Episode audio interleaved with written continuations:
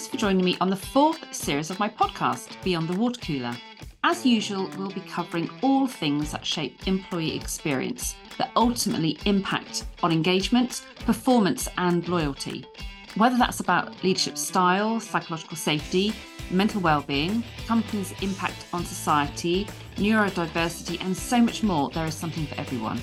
I'm your host, Lisa. As a psychologist and psychotherapist in my business, It's Time for Change, I get to make a real difference in the world of people. Working with companies who want to be great, with inspiring leadership, an awesome culture, and a wow workforce, that's my thing. And that's what this podcast is all about. You know, there's challenges and questions that can occupy your headspace, perhaps working out how to support people, or how to develop a better way of working, or how to increase capacity while keeping people on your side.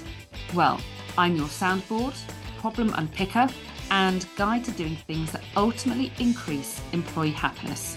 My mantra is simple get people right, get business right. So let's dive in. the very fabulous and energetic Amanda Page, founder of Change Tempo, is sitting with me today with your biggest smile ever, as, as always. Um, and I'm having to remind myself, Amanda, that this is a podcast. Yes. And not a um, just a one of our fun collaborative conversations that can end up in us where you snorting and me just giggling. Yes, exactly. We've done it. We've done some of that before we hit record. Where we tried to solve the world's problems. Exactly in 10 minutes. Um, we are actually, in fact, discussing a very important topic today of change, um, which is hugely relevant to everyone in life. And but we're going to be focusing today on the work context and yeah. how to help companies think about it and become more aware of it. So thank you very much for joining me. Well, thank you very much, Lisa. It's an absolute pleasure and an honour, and thank you for inviting me mm. along to have this great conversation with you. I'm looking forward to it. Pleasure. I'm actually um feeling a bit dismayed that you you set a challenge just now. We both decided that we're feeling a bit flat today and we're just running out of energy. And we said like let's before we hit record let's just go and grab coffees. You set me the challenge of who was first back to their desk. And i was feeling very smug that despite my dodgy ankle i made it back first. And then you appeared with chocolates I, I got distracted. It's not bad for half 10 in the morning. Anyway um so we've worked together for a number of years uh, kind of collaboratively I can't even speak now collaboratively with clients but also bringing each other's expertise into our yeah. own clients. And we've worked with a whole range of industries from um, the NHS to recruiters in the world of finance um, and other things in between. So we know each other really well. Um, mm-hmm. um, my listeners don't necessarily know you really well. So tell them a little bit more about your company and how you came to specialize in change as well. Right Okay, um, thank you. Well, um, how I came to specialize in change was after a long, a long career in the technology industry, where I had roles in learning and development, um, organizational change, uh, and I set up a global change management center of excellence for uh, sales operations, but also with customer loyalty. Um, so I was speaking with clients, understanding their experience of products and services, and being able to then close the loop with account managers, helping them to you know engage the client and and give them a, a reason to call. So I think that closing of the loop was was was really important. But what I what I realized from that was that there is one common theme that links all of these three experiences and you know learning and development is something that is an emotional commitment that we have. We want to improve ourselves. We're we're, we're aspiring to, to to be better than we are. And learning and development is a commitment that we that we take um, in order to improve our career prospects and improve how we um, engage with our clients and, and so on and so forth. So it's an important piece. And with change that is an emotional highly emotional has a, has a highly emotional impact on us. And also the desire to change or not is an, an emotional um, uh, respect uh, uh, response. And then when it comes to customer loyalty the reason why we buy has an emotional connection to it. It's it has an aspirational element. And um and and so that really shaped what i'm doing today. So as a coach and a, a, a change expert i now help leaders um, accelerate change and lead change and transformation with um, successfully with their teams and, and and and individuals. Because to me change is a career defining moment for a leader. There's a lot of risk. Hmm. um, there's a lot of exposure. And there it's about protecting the reputation or our reputation. So it's important to get it right. Mm. it's like your mantra you get the people right you get the business right. Mm. and and i agree with that you get the people right you get the change right. So um so this is what i've been focusing on. So i provide coaching research uh, and voice of the employee. I run workshops with leaders to help them align teams. So um, it, it, it's it's really varied depending on what the client wants, but most of the work that I do has a change context to mm. it.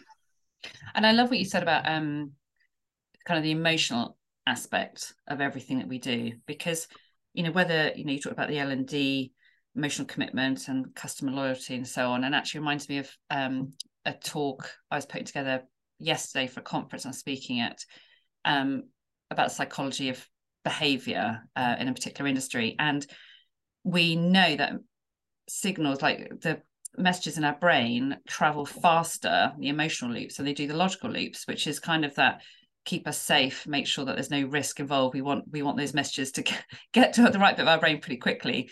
Um, yeah.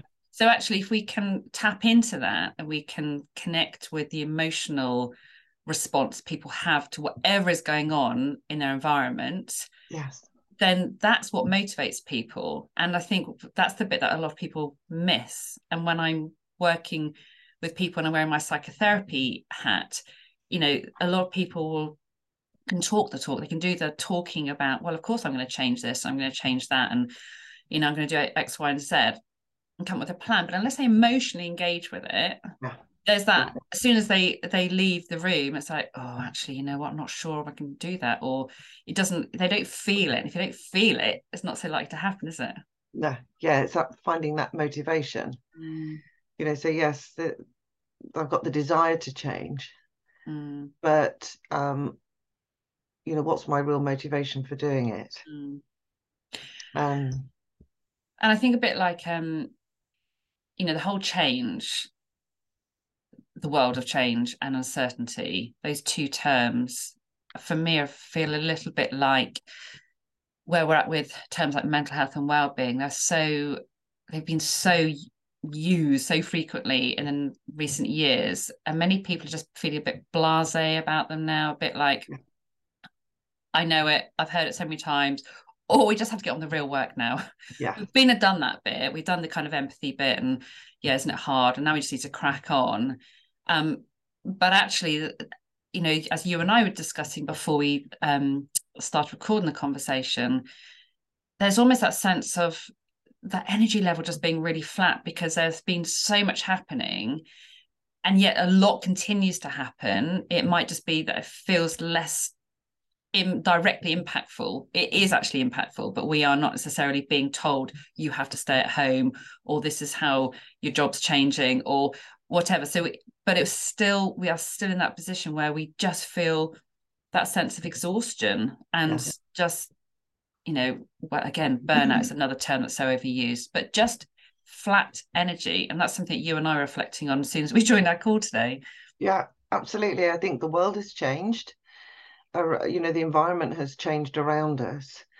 And i think what COVID and the pandemic has proved that you know crisis change is is possible. A lot of organisations found themselves to be very agile and suddenly implementing emergency procedures uh, to enable people to work from home, on the premise that when the pandemic is over, then we'll just go back to normal mm. and everybody will come back into the office. And I've worked with leaders who, uh, and I'm, don't get me wrong, I'm not sort of bashing leaders, but I have worked with leaders that have sort of, sort of said, well, actually, I just thought we were going to just return back to normal. But the reality is that is isn't the case. The world is different. It's not a new normal because I don't think new normals are getting a chance to bed in. There's Mm. constant uncertainty, const, constant, um, uh, you know, disruption that we're trying to navigate. Mm. So no, the world isn't the same. So it's difficult to just assume that people are going to go back to to working how they were, Mm. physically and mentally. Mm. Um, I don't want to get get onto a downer, but if you look at what's happening in the sort of the the health services, you know, especially outside of hospital, many people that I've spoken to are considering, that you know, I don't want to put my, you know, I don't want my parents to go into a care home. I want to be able to look after them here. Mm. So all those life decisions about, it's okay, how are we going to make that happen? Mm.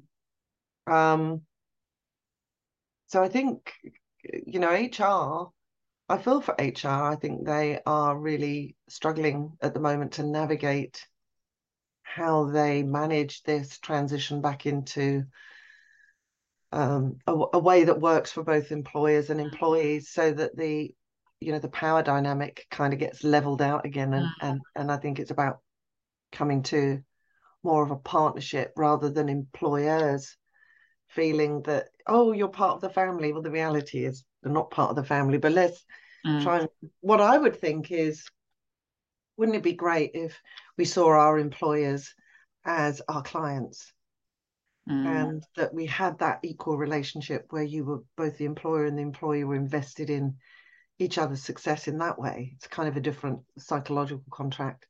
I know I'm going off piste a little bit, but I think there's a lot that's changed and we're still trying to navigate what what that means for Mm. how we work. And then you've got AI creeping in and machine learning creeping in left field and everyone's going, what? I know, I know, and it's and it's um all this stuff is creeping, and you've got the stuff that's very glaringly obvious, and then you've got this stuff that you, it's like the ripples that are going on, and you know you know that those waves are going to get bigger and bigger. And I I think you know you're saying about HR, um, and leaders actually, it's just that and managers, it's that sense of just who's looking after them, trying to work all out because they are also subject to the same level of um, exhaustion and not knowing, not having confidence that what they're doing is necessarily right because they haven't done it before. Um, I think it's a bit like you know when you when you go on a holiday or something. I I, I don't work in a lot of the um, school holidays because I'm often at camp with the kids. Um, when you get to that sense of having a holiday, you you spend the first few days just feeling utterly exhausted, just because you have just been going at such a pace beforehand, Yeah. and it's almost like we've got through a storm, and everyone started this year with that. There is so much still going on that's not right. Um, but everyone's just exhausted from what's gone before. They haven't got the ability to to pick that back up, that energy level back up, and and kind of get back on it before they they then look at the next set of challenges. Um, Yeah. And I know today we're going to touch on uh, resilience and and so on as well because that's all part of this. Um, yes. So why why do you think the focusing on change is so important? Like why should we be sort of reminding leaders very clearly that they they really have to take this seriously? Well, I think for the first time, organizations and, and leaders are, are, are viewing that, are experiencing the fact that the people side of change is something that needs to be more, there, there, there needs to be more focus on. I think up until, not up until, but I think the relationship between, you know, people understanding their role in the in in the change or in the transformation or in the transition would be more of compliance. So they'd be complying and going through, yeah, okay, so you've asked me to do this, yeah, I'll do that. and um, now I think what's happening where people are sort of saying, well, actually, you know, they they they seem to be taking more ownership of what, on what they feel they want to do and what they don't want to do. Hence, people resisting coming back to work, Mm, the the great resignation, the Mm. power dynamic has, has definitely shifted. So I think now more than ever is the opportunity to give equal balance to the what's changing, i.e. the tool, the process, the structure, the reorg, the working from home these days, working from, you know, whatever that change is, with the who's changing. So the emotion, the politics, the rituals, uh, the way that we've always done things around here, um, uh, people's emotional reaction to the change. I think now that now more than ever, that's where we need to be focusing, where leaders need to be focusing equally with the what's changing and the how you're going to get there. So the journey, the milestones, the celebrations, the um, and I think those three elements of leading change have to be focused on equally. And I'll give you an example. I was, if I may, mm. yeah, please do. Um, we like examples. um, I I had a, cl- a client, coaching client, and uh, he said um, to me, I said, "So what would you like to talk about today?" And he said, "Well, he said I've we I introduced this major change um, to the company about two weeks ago. Um, he said, but my team's still coming back and asking me questions. And I took everybody through the presentation that I was given by, you know, the change, the corporate change team. And um, I presented what was going on, why we were doing it now, and so on and so forth. But they still keep asking me questions. Or if I ask them questions about it, they sort of look at me blankly. They, it's like they don't, they haven't heard what I've what I've told them. So I said, okay. I said, well, may I show you something? So I showed him a model called the Change Cycle um, by uh, Lillie Brock and Ann Salerno. Highly recommend if you uh, have the opportunity to um, to read it. But basically, it's got six predictable and sequential stages of change that we all go through. So stage one is loss. Stage two is doubt. Stage three, discomfort. Stage four, discovery. Stage five, understanding. And stage six, integration. And I'm sure we can add an image of this mm, uh, when, we, mm. when the podcast is released. So I showed him this image and I said, when you look at this, tell me what stage you're in. And he said, Well, I'm in understanding, you know, I'm confident about what needs to be done. And I think, you know, there's an opportunity for us to get productive and, you know, some plans in place that we can start moving. And I said, Okay, great. I said, What is it that makes you at stage five and not at any other stage? And he said, Well, you know, I've got the presentation and I presented it to them. We've had leadership team meetings about it and we've all scheduled when we're going to do this. And We've had uh, global, you know, an all hands leadership, all hands, and it was all announced then. I said, okay, great. So you, I said, so you've had some time to think about it, process it, get used to what what it was all about, clarify your understanding, ask questions. And he sort of said, and you can see his face going, oh my God, I can see where she's going with it. and, and, and, and uh, he said, yeah, I, I, guess I've spent a little bit more time on it than the others. I said, okay, well, when you look at that that model and you take each of your team members, where would you place them? And he went, ah, okay. He said, well, I've definitely got two in loss. He said, because they're very cautious. They don't seem to be moving on. Mm. He said, I've definitely got one in doubt because he's being a real pain in the proverbial. He's really sort of pushing back. Mm. And then I've got someone in discomfort who's just all over the place. You know, they're confused. Mm. Mm. And he said, "Now I get." He said, "I now I get it, Amanda. That they, you know, they're trying to process it." Mm. And I think that really landed with him. So what he did, he took this image, and he introduced it into his team, and he introduces it, talks about it every time they have a conversation about the change, so that he can measure uh, um, in his own mind where people are, but also people can say, I'm on this journey, I'm here, but I know that I'm going to experience a little bit more discomfort, but eventually I'm going to get to, mm. to this stage. And I think when change happens to us, it's like being chucked in the middle of nowhere without the right clothes, mm. without the protective equipment, and without a map. You know, and and that's what I love about the change cycle. It gives people a map to say, I'm here today, but I know I'm going to get to mm. stage six.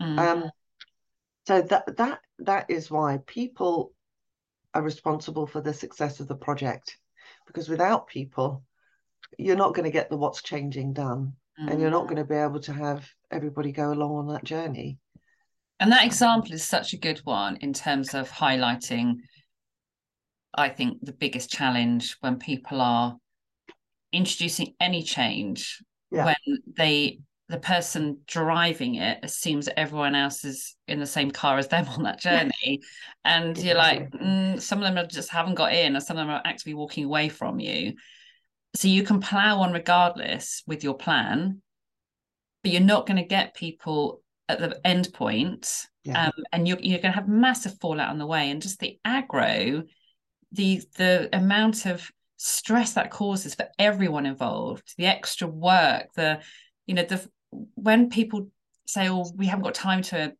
invest in you know spend time having these conversations and you know we've got this really fast paced you know this is our action plan this is our timeline we've got to do this by then and then and you're like whoa whoa just you got to you got to build in that space you got to help people get actively engaged with it they're yes. not passive in that process if you just deliver a plan and they just you know hop okay. on the bus and right we're off. It's like that's not how it works. And when people think about it it's really obvious but people don't think about the emotional investment. It's all about well we're at point a we need to get to point b. How do we get there? Here's What's the problem. yeah time you know time plan. And it's just yeah. So really interesting that disconnect and and knowing that once you've worked out um where people are and recognize that they're all different places you can then look at how do you get them from that stage to the next stage and knowing yeah. that you have to go through those stages you can't get them from you know being a stage one jumping up to stage right. five to join you they've they've got to ex, you know you've got to expect people to go through these stages yes. and be patient with that and normalize that rather than getting yes. frustrated by it yes and you're absolutely right and i think this isn't a negotiation Mm. I think that's a sort of a good thing to, to sort of remember. This is not about negotiating. You know, if you can do this, then I will do this. This is about you setting, being absolutely clear about expectations and direction, because people need that.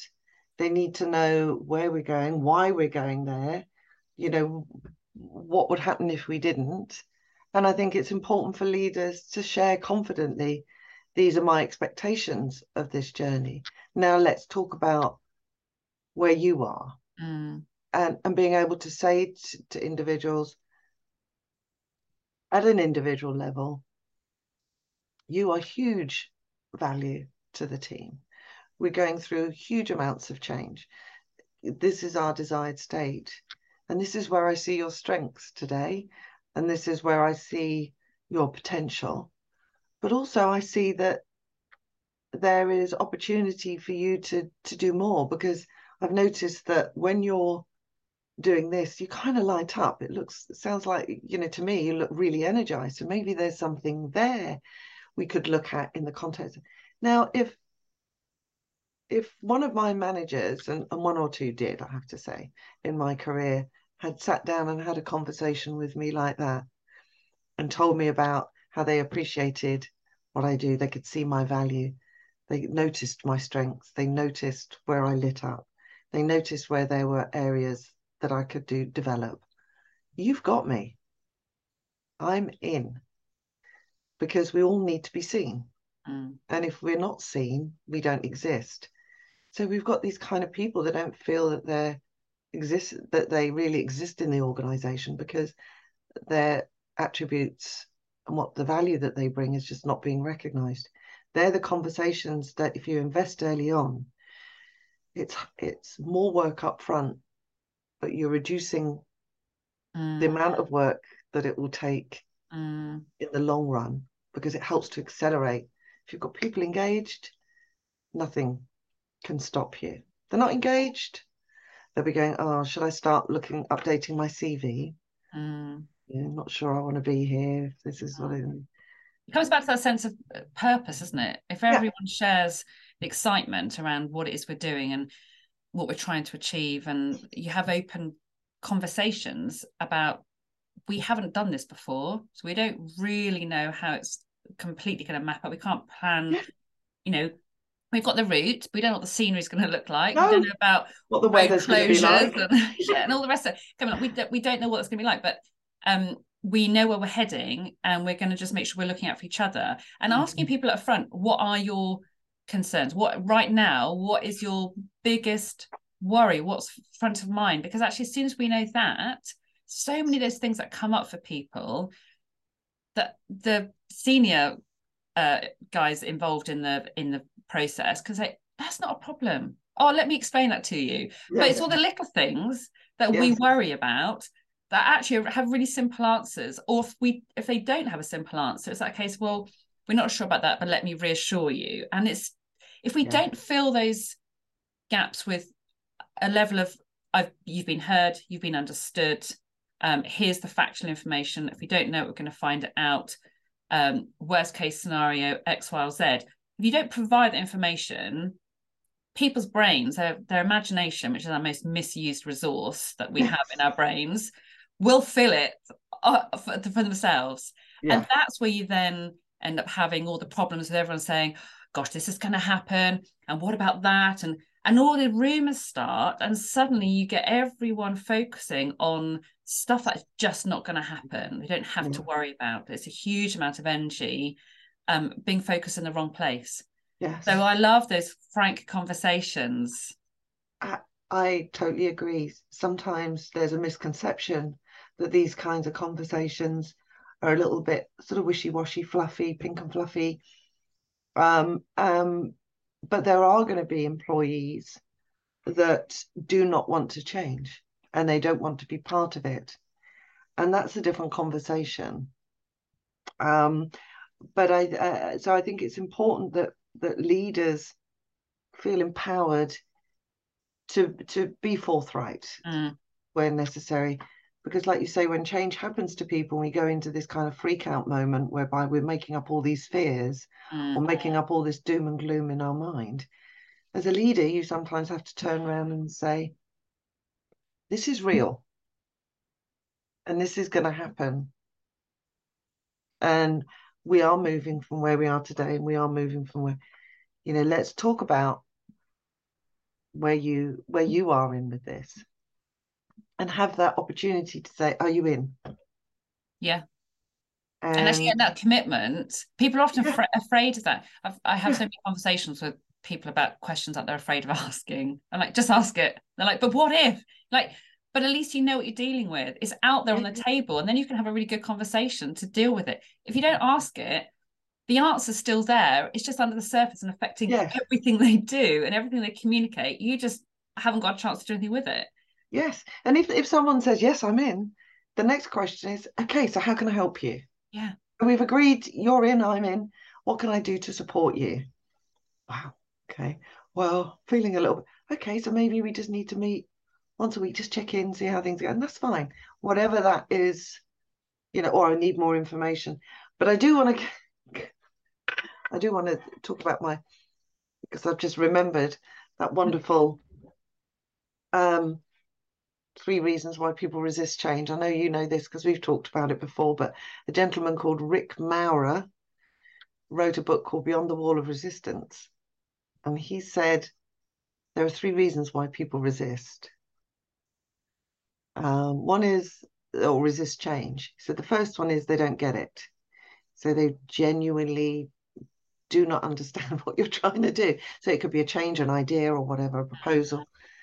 So there are sorts of questions. And then when they've got the information they need, they go, ah, right, yeah, I get it, I'm in, or I get it, I'm out. Yeah, not for me, yeah. thank you. Bit Dragon's Denny. Mm. Mm. And um, the second one is I don't like it.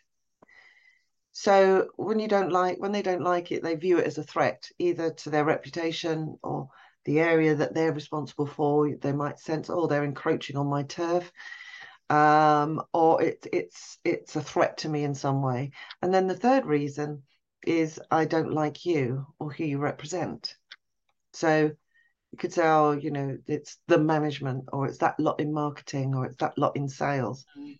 Or you could remind them of somebody at school that, or a teacher, or you know, there's could be plenty of reasons. But people who are, who don't like it and don't like you or who you represent will never tell you to your face. Well, maybe some might, but it's it's rare because they don't want to hurt your feelings.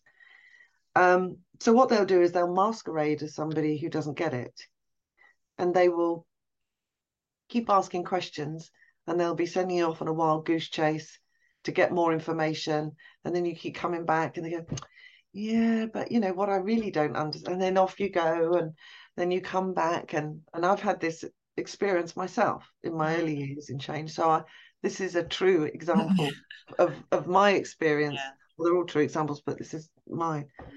And um and i go oh my god this you know all the other managers got it. This lady's intelligent.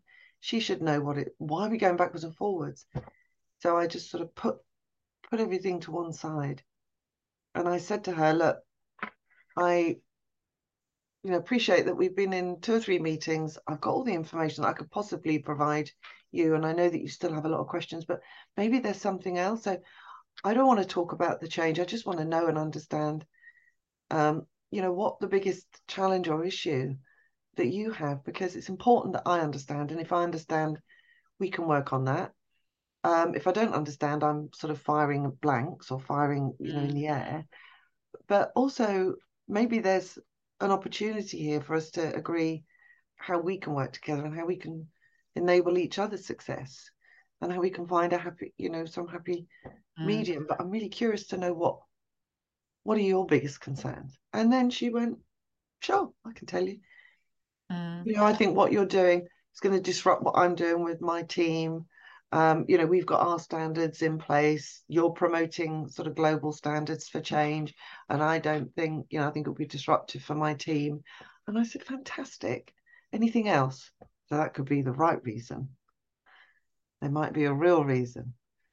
And um, and she said, no, no, I just don't want to have to upheaval all of my procedures because you're. I said, well, thank you for sharing that. I can promise you that this is not about you changing your process.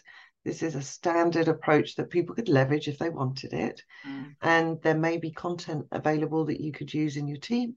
There may be content that you could share with us so that we can share your best practice around the world. And mm.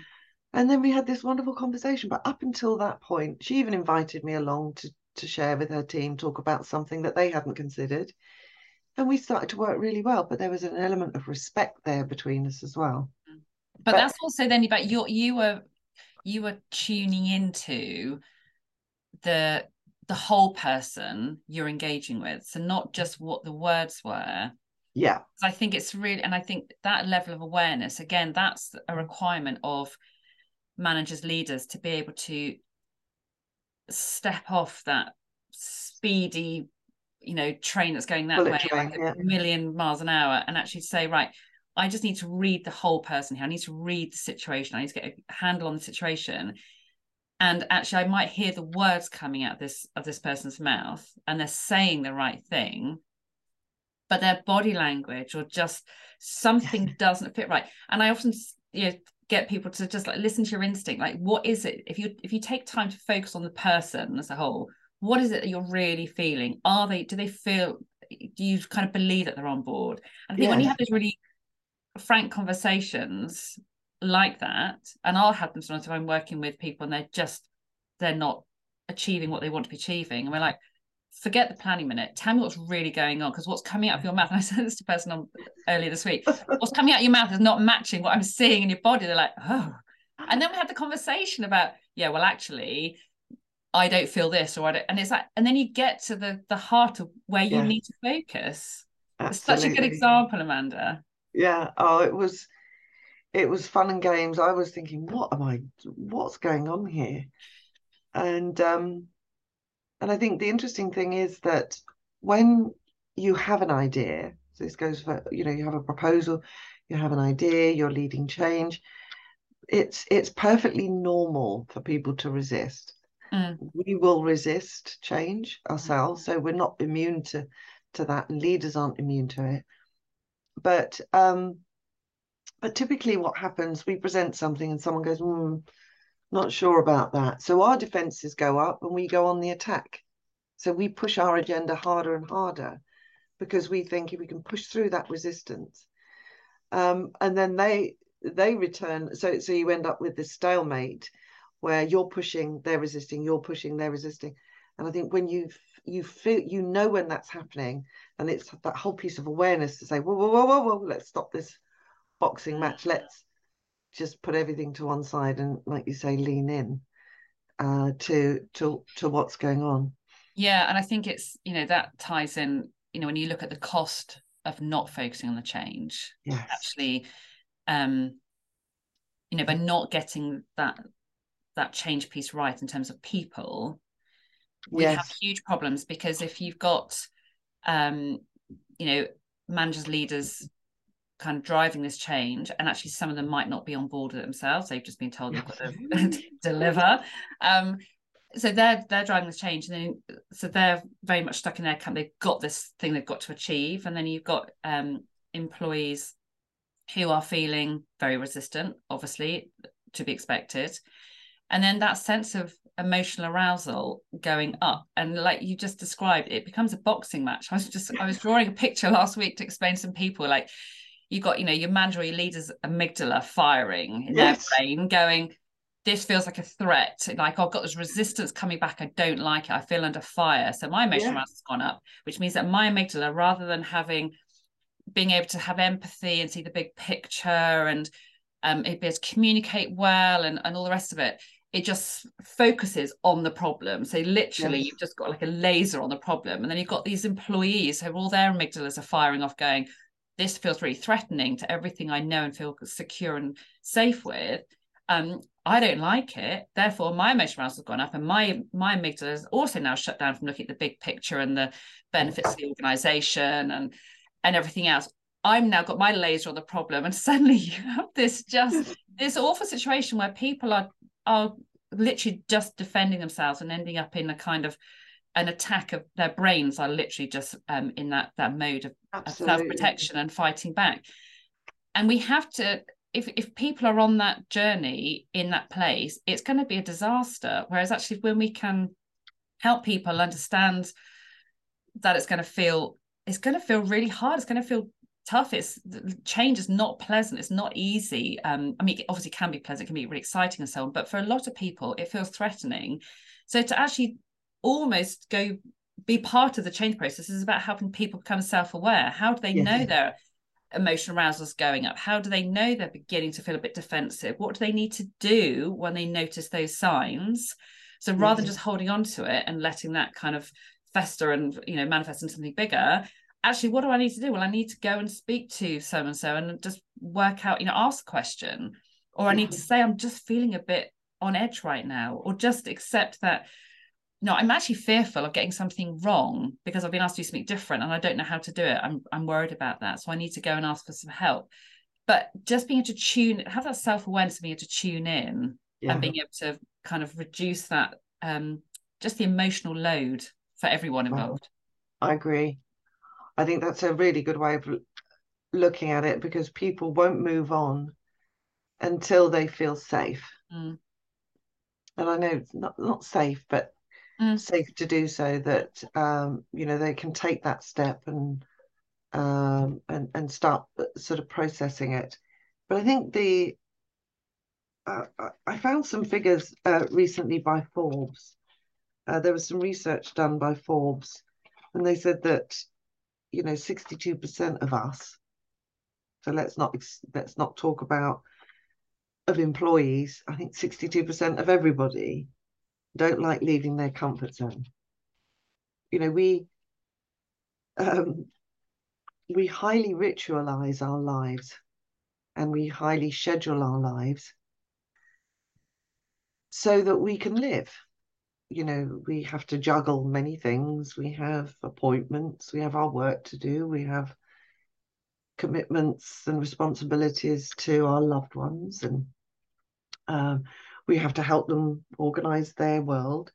So our world, not just work, but our whole world, work is just one element, is scheduled to the hilt. Mm. Let's do a bit of dancing there, but it's scheduled to the hilt. Um, and we want to keep fit, we want to get into nature, we want to go to the gym, we want to have fun with friends, we want to go on holiday, we want to work, we want to prepare for our pension and that's our comfort zone because our structure gives us comfort mm. and safety. And as soon as change comes i.e lisa you're no longer going to be um, working, no one's allowed to work from home anymore. Um, whether you're an employee or whether you're uh, self-employed, the government said everybody has to get out of the house and go to you know one of these shared offices or go into the offices because whatever that is. Mm. So now, you know, how anyway, for those who are listening, Amanda has just sworn, but. I'm lip reading. just mouthed a swear word, What the flipping hell mm. is going on? How am I going to now adjust all my schedule mm. and adjust my life to get it back into some form of, of calm again? Mm. And our, our ancestors need placed as much importance on our ability to um, be in harmony, mm.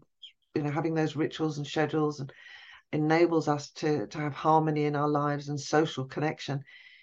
They placed as much on that importance on that for survival as they did for hunting and, and mm. creating shelter. Um, and I was reminded this morning actually of my hairdresser who was telling me a story, not my hairdresser, but the hairdresser that comes to, comes to our house to do mine and my other half's hair. And he was telling me a story that a mum and his and her daughter went to, to his house to, to get their hair done. And he said, all day they were going, You all right, Joe? Yeah, yeah, I'm all right, mum, thanks. And then about five minutes later, Joe would say, You all right, mum? Yeah, everything all right? Yes, yes. And they were sitting next to each other. And that's all that they did. They were checking in on each other. All everything all right? Like he's going, You're here, you can see each other. But there was that emotion, that mm. caring and emotional aspect of how you doing? You all right? Mm. And and I think that sort of sense of wanting to check in with people, wanting to make sure they're you know they're well and that they're feeling okay and that they're and not and not saving that for your formal one-to-one each not month doing the informal just reaching yeah. out because i care and i think that you know that what mm. you just outlined in terms of that comfort and safety i think also it's just that need to um it's all about mental capacity as well like if we mm. you know we don't we we do so much of our day is scheduled and um so much of what we do is subconscious like you know when you're if you think about when you're in the car the number of times i've ended up kind of starting off on a similar you know the, a journey and then i'm almost on autopilot even though i meant to go somewhere completely different because you're just on you just do stuff automatically and yes. that's really necessary for our brains to be able to cope with the enormous amount of information that's thrown at us so we have to just do stuff automatically. You know, when people say, Did you lock the front door? I don't know, did I lock the front door? If yeah. you start to consciously think about it, it's like, oh, I don't know, but actually, you know, you will have done because it's it's a habit. So yes, we that's really important. And if we suddenly change any of those routines, any of the the norm that shapes our day, we add a load to our brains, and we only have a certain amount of capacity. And I that we have to acknowledge the fact that um, when people go through change, their emotional arousal will go up anyway. So if you're in your you know your optimal zone for performing really well and then suddenly there's a change coming along it's probably going to push you Absolutely. out of that great place to perform well into a level of stress you know might be i talk about the difference between stretch and stress but you might be stretched by a change and if you feel on board with it and you're engaged with it and so on yes it can stretch you but going into the stress is like a real red flag that's yes. that's kind of place you do not want to be and we have to acknowledge that um, people going into that place they are going to make far more mistakes. They are going to struggle just because the amount of mental noise they're carrying around with them. And there are some figures around you know carrying around a lot of mental noise can reduce your performance by up to 80% yeah. it's significant. So we have to look at that. And we have to prevent people going into that red flag zone. But we also have to acknowledge that higher emotional arousal and change will cause people to make mistakes um, you know, not do things as well, maybe work a little bit slower, whatever that is, because our mental capacity is limited. Yes. So actually normalize, put that on the table as well and saying, we know this is going to be really tricky yes we're not expecting you to get it all right when we know that um you know what you've got on your agenda at the moment feels really full so let's look at how we can support you with that it's just normalizing the fact that emotionally we are going to feel overwhelmed yes. and expecting there to be mistakes and almost giving people permission to feel however they feel and it to be okay. Yeah yeah. Yeah i agree. I think having that opportunity to talk about it you know just verbalizing uh, that can be hugely helpful you know when you was talking about that sort of the imagined fears or the grapevine starts to you know if if if following an announcement to change things are left a little bit too long then uh you know it's like a fungi. Mm, mm. not fun guy but a fun it's like fungi. And um things start to sort of percolate and you know get get a bit nasty. Um and I sort of have a dream that, you know, wouldn't it be great if when leaders or when we announce change to a team, um, we don't end, and I'm I'm sort of stereo not stereotyping, but typically what happens is the leader has their pack. As I mentioned earlier, the leader's got the pack to introduce the change people actually stop listening as soon as they hear, I want to tell you about a change. That's the point at which people stop listening. Mm. And that is why he had lots of questions from people because they stopped mm. listening at that point because they were thinking, right, I need to adjust. I need to speak to speak to my partner to say, right, they they need to take on this bit so I can, you know, mm. we're starting to work out our new schedule. Um, and usually the passing comment or the end of the presentation will be, look, I'm just letting you know there's there's nothing that, that we need to do at the moment. As soon as I've got any more information, I will let you know. Um, so just business as usual. And then I'll let you know when I've got an update. Well, the reality is it's not business as usual because now everybody's exploded. Yeah. Metaphorically. Mm. Um, and uh, they're trying to work out how they're going to and then they start talking to each other and gossiping and and i thought to myself wouldn't it be great that if leaders did that announcement shared the information and said this time next week we're going to have a morning session. We're not going to cram it in as part of a team meeting. We're going to have a dedicated session three hours and this will give you time to look at the information, absorb it, think about what questions you might have. You know, if you see any challenges or even opportunities that might help us mm. make this a success, or if you've got ideas about how we can work together to ensure that this is successful for our team, mm. forget everything else. How are we going to make it successful for our team? Or where you think the sticking points are going to be, what things do we need to give them something mm. to activate their frontal lobe the mm. executive brain, but not disregard the emotional side. Mm. And say, bring with you your challenges, your concerns, your your fears about this, and we'll work through it mm.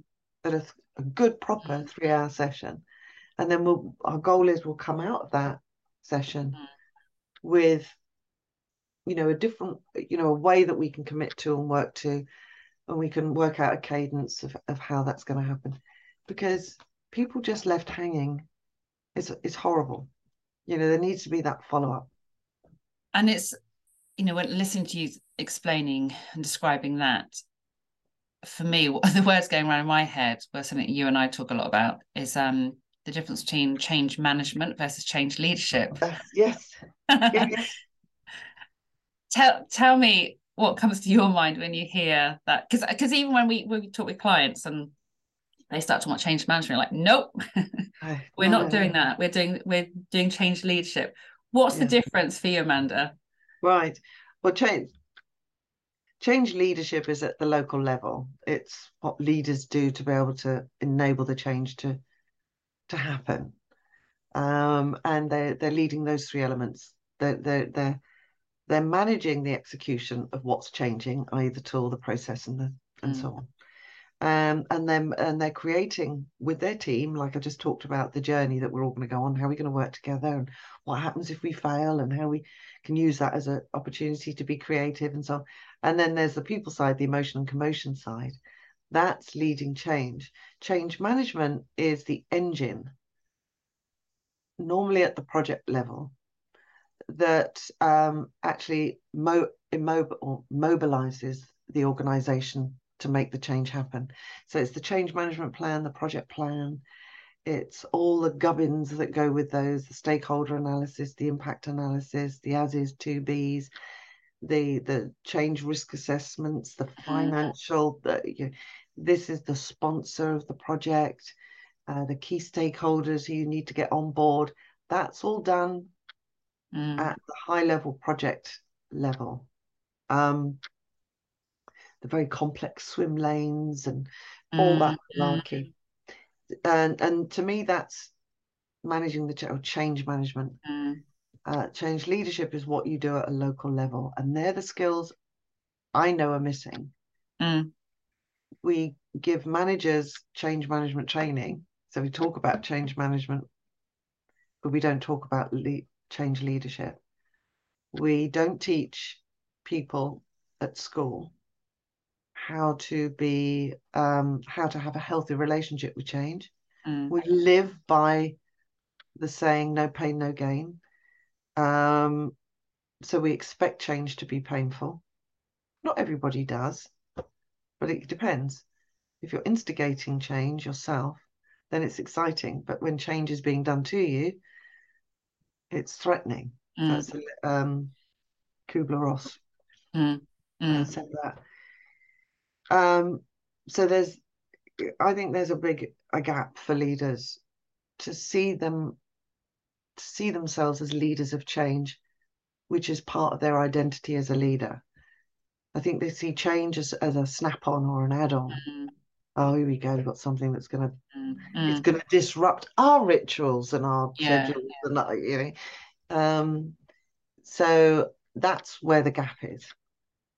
And I think it's it's a really important distinction to make, isn't it? And I think Yeah. um, organizations need to have quite a frank conversation with themselves, with you know, within their leadership teams about what they actually want when they're seeking help to support them with that change. Because I know you know you and I have had experience of leading, uh, supporting leadership teams to lead quite significant change, and that's all Yeah. about you know getting the voice of the employees and um, you know setting up working groups, identity, you know, kind of lots and lots of like really getting stuck in yes, and then you've got other companies who want more of a bolt on, want more of a off the shelf, come in, do it for us or do it to us because we just want to get through it. yes, And they don't want to invest the energy and the effort. But without that energy and the effort, whatever you do is not going to work longer term because you haven't got everyone's buy-in. You haven't got everyone um committed to being part of whatever's happening next. So it's, so it's a really important distinction to make. And I think, you know, a number of conversations I've had with um, people recently, whether they're L&D directors or HR directors or or whoever they are, and they're, they're faced with the, they're like, I've got a challenge that's been dumped on my desk. Like, great. I've got to introduce this change in the organization, but I know our leadership team aren't on aren't all on board. You know, we've got Mhm. people who just have been here for a long time. They don't like the idea of change. That it's it's necessary. Um, there are lots and lots of different reasons that you've and you've covered quite a few of those today anyway. And they're like, I don't even know where to start. It's just such a. It can feel really overwhelming. Yeah. What What would be your advice to those people in terms of when you know that one individual goes to work one day it's like, huh, here's your next challenge. Um, about how to think about just leading change. Where's where are good starting points for them to you know to get to get to grips with? Well, I think, uh, like you're saying, at that point, the human stress response is activated, Mm, and um, you know, sort of being able to be aware of that and understand it is really important and taking time out. Mm. I, for me, it's conversation, conversation, conversations. Mm. If you feel confident enough that it's about building confidence as a leader to be able to have conversations with people that uh, that he feel may not be supportive, but actually validate that, Mm. and then go, you know, talk about how can we work together. I Mm. think hierarchy is is a very dis, a very um, or this perspective of hierarchy is very limiting as to what's possible. And often when I'm in coaching sort of my leaders or people that are looking to advance their career, there's a very passive sub subservient kind of attitude going on here. And when I say to people that they're interviewing for a job and you're interviewing for a job, you're interviewing for a new manager. Mm. You know, it's your job to determine the the the the skills and your ideal manager rather than you know it's a partnership you've got as much responsibility in deciding whether or not this is the right job for you Mm. as the manager has in deciding whether or not you're the right person for the job you, you know you have to take that ownership Mm. we're all humans. No one may be more senior in role but they're not more senior than you as a person. Mm. we all do the same things. Mm. and um and i think that's an attitudinal a confidence thing where you can say look this has landed. Here are my concerns. Here is where i think there are opportunities. This is a plan some ideas. I want to talk it talk it through with you. Take that ownership to Mm. have conversations with people rather than festering on it Mm. and going and, and then presenting this half the wrong word not full commitment with half commitment to your Mm. team Mm. they'll they'll sniff it out like a Mm. as um as Judge Rinder would say, you know, sniff it out like a fart in a lift. But they, you know, you're our bodies are big microphones, Yeah. and uh, Yeah. microphone speakers. People Yeah. will pick up Yeah. that we're half-hearted on this, and and I've heard a lot of leaders sort of say, "Well, got this coming, got this change coming through." You know, we're not really, you know, not a lot of leaders Yeah. are really up for it. So I'm just just letting you know what's going on, and people go, "Oh, right, okay then." And of course, your mirror neurons, everyone's kicking Yes. off then, aren't they? It's like, oh, look at them. And he just Yeah. think you how you um show up. You know, sometimes it is a bit of an acting role. And I know I actually had a really interesting conversation last week about how does that fit with being authentic. But that's another conversation. We haven't got time to pick, unpick that. yeah, I thought that. Yeah, there's authenticity, but there's also that sense of I might feel the weight of this on my shoulders. I might be slightly um, anxious about it for whatever reason, but actually, I need to um, share a level of excitement with my team. If I go in really flat and go, "Oh, you're never going to guess what we've got to do now," and it's going to be really hard work, and so on, you know, you're setting the expectation of it's going to feel really flat and really, really tricky, and it's and you can you can have the frank conversations that we've discussed today and acknowledge it's going to be challenging but still in quite an upbeat way. Like we're all in it together we're going to look after each other. Um let's let's really put out on the table what's going on. And you know you it's your level of energy is so so important um and i know sometimes you because i'm also conscious of time amanda uh, one thing i wanted to ask you about which i think fits with all this is storytelling. Yes. and in terms of uh you know that level of energy in terms of overcoming resistance in terms of flattening hierarchies in terms of kind of bringing all that together i know one of the things that you like to do is to talk about the story Yes. tell us a Yeah. little bit more about that This is something I um, we used a lot uh, when I was in in corporate, um, and um, I think it was um, part. Oh, I can't remember the name now, but it was part of a famous um, guy who wrote a book. Sounds really weak, but um, he- he- uh, we adopted this change um, story approach. and um, I use it with with managers today, and they like it for two reasons. They like it because it gives them a structure within which to formulate, you know, a, a communication about, you know, what what's changing, why are we doing it, why are we doing it now, and why why didn't we do it last year, or why aren't we doing it next year? Um, you know, what's it going to look like? What's the timelines? Um, who's it going to impact? How's it going to impact? And this is what you can do, and so on. Um, and so it gives you the sort of the framework to create a story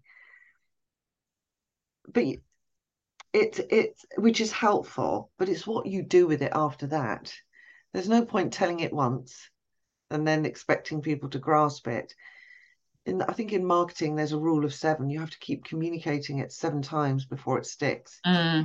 so with a change story it's a very useful way to help collect your thoughts and um, but you need to keep reinforcing it.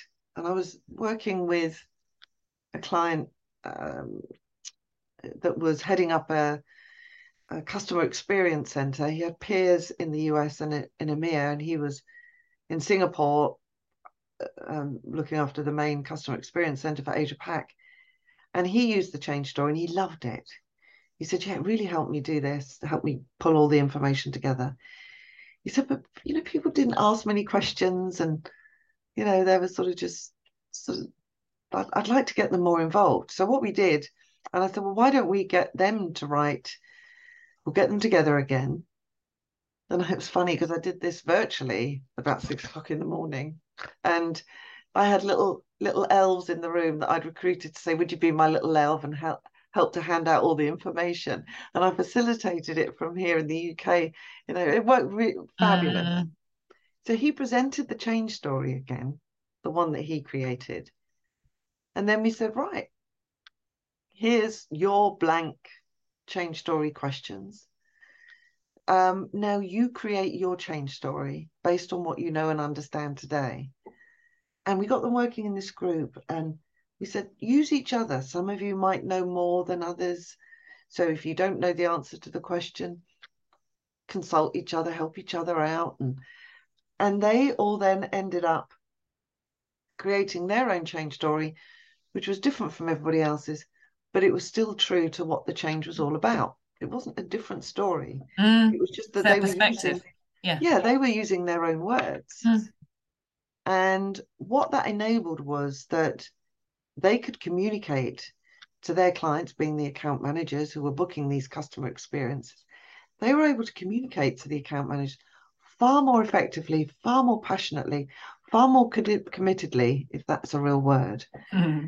Than if they were trying to relay the change story that the manager gave them. So the power of being able to translate it and use it in your own words. The output of that was that they managed to deliver on the change eight weeks prior to the guys in the US and in EMEA. And they immediately improved their CSAT score from four out of five to 4.8. And that was because everybody was aligned, but they were using their own words to describe it. So the essence was still there, the passion was still there. Um, and somebody asked me a question the other day and said, was it just so that they could communicate the change or was it so that they could influence the change and i went yes and yes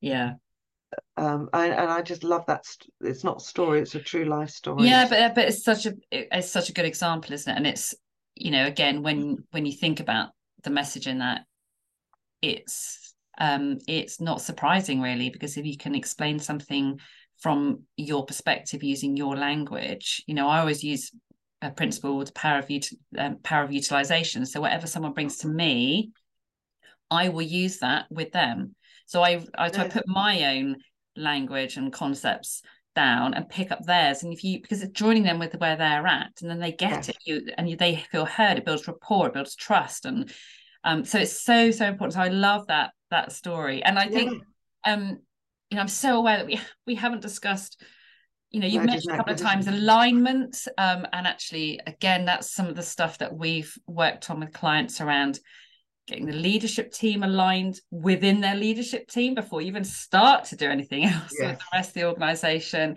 We haven't discussed mergers and acquisitions, which is yes. so relevant too. But with time, what I wanted to do is just to ask you, um, as we wrap up, what are sort of a couple of things that you would want people who are listening to this today to think differently or to do differently in that space around change? In the workplace? I think there are two things.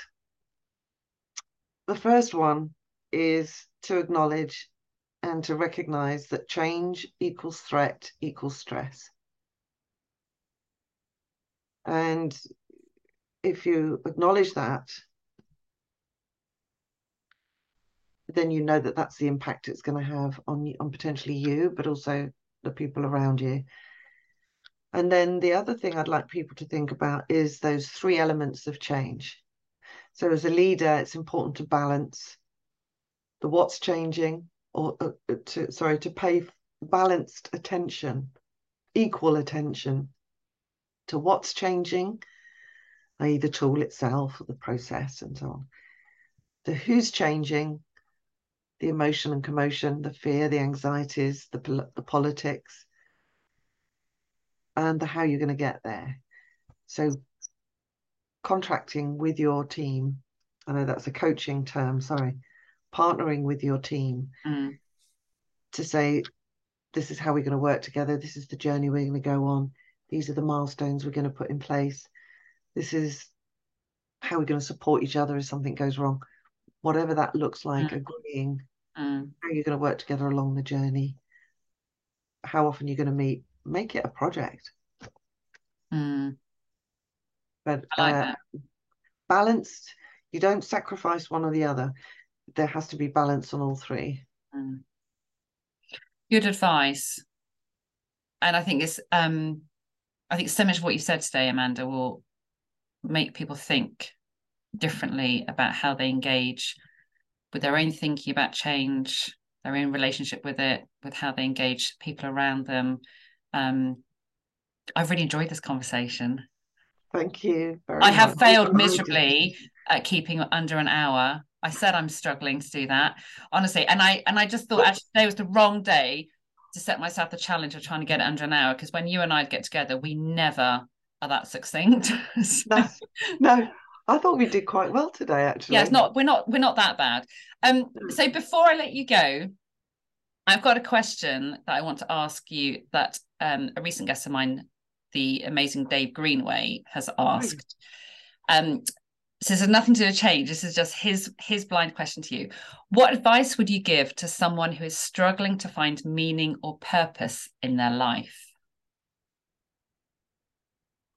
Oh. Don't be scared. It's it's it's a message. Um, I think when we struggle to find, well, when I struggle to find purpose or meaning in my life, it means for me, I'm at a, a sort of an interchange that that there are potential new opportunities ahead. I just don't know what they are yet. So I think it's for me, it's telling me to stop and stand still. Um, and see what emerges. Don't be don't be scared. It's an opportunity to try things out, experiment, get creative. I'm going for um, meeting somebody in a few weeks to go on a, a, a sort of a walk, a picture, a picture walk, we're calling it. And the pair of us are going to go on this sort of trail and we're going to take pictures and then we're going to look at the picture of nature and we're going to look at the pictures and we're going to attach meaning to them mm. you know mm. what made me want to take a picture of that what's this what am i sort of gaining from this or what am i sensing from this and how is it helping what how is it informing me mm. um, we don't know where it's going to go we're just going to try it out and see what happens so i think there's something nature we attract we're attracted to some elements of of nature. And and it's a question so why is that? I know it sounds a bit airy fairy. No i love that. It's such a good example. Why not try it's about new purpose. Maybe you're getting a little bit in your comfort zone and it's your brain gut heart telling you hello. Mm. yeah. Where are you going Love it. Amanda, I have so enjoyed this conversation with you. Thank you, you too, Lisa. very, very much. Thank you. Um, Thank you we so will much. stick lots of things in the show notes so that people can go and check out a bit more about some of the stuff that you've put together and some of the um, kind of references that you've mentioned. Um, so just some things that might be useful for people to look at a little bit more if they want to think a bit more about change. Um, but I'm really grateful for you giving up your time, and um, I will speak to you again very soon on the other side. yeah, and maybe we can do um, another one, like a shorter one, a follow up one, all around sort of the the world of mergers and acquisitions, and uh, maybe that'd be good. You know what? Yeah. We should get we should get um, listeners if they're interested in that to contact you or I and say we would like that. Let's yes, see what the interest is. That's, yes. a, that's a nice, yeah, I like that. Fabulous. Thank you so much, Amanda. Have a great rest Thank of the day. Bye. Thank you. Bye.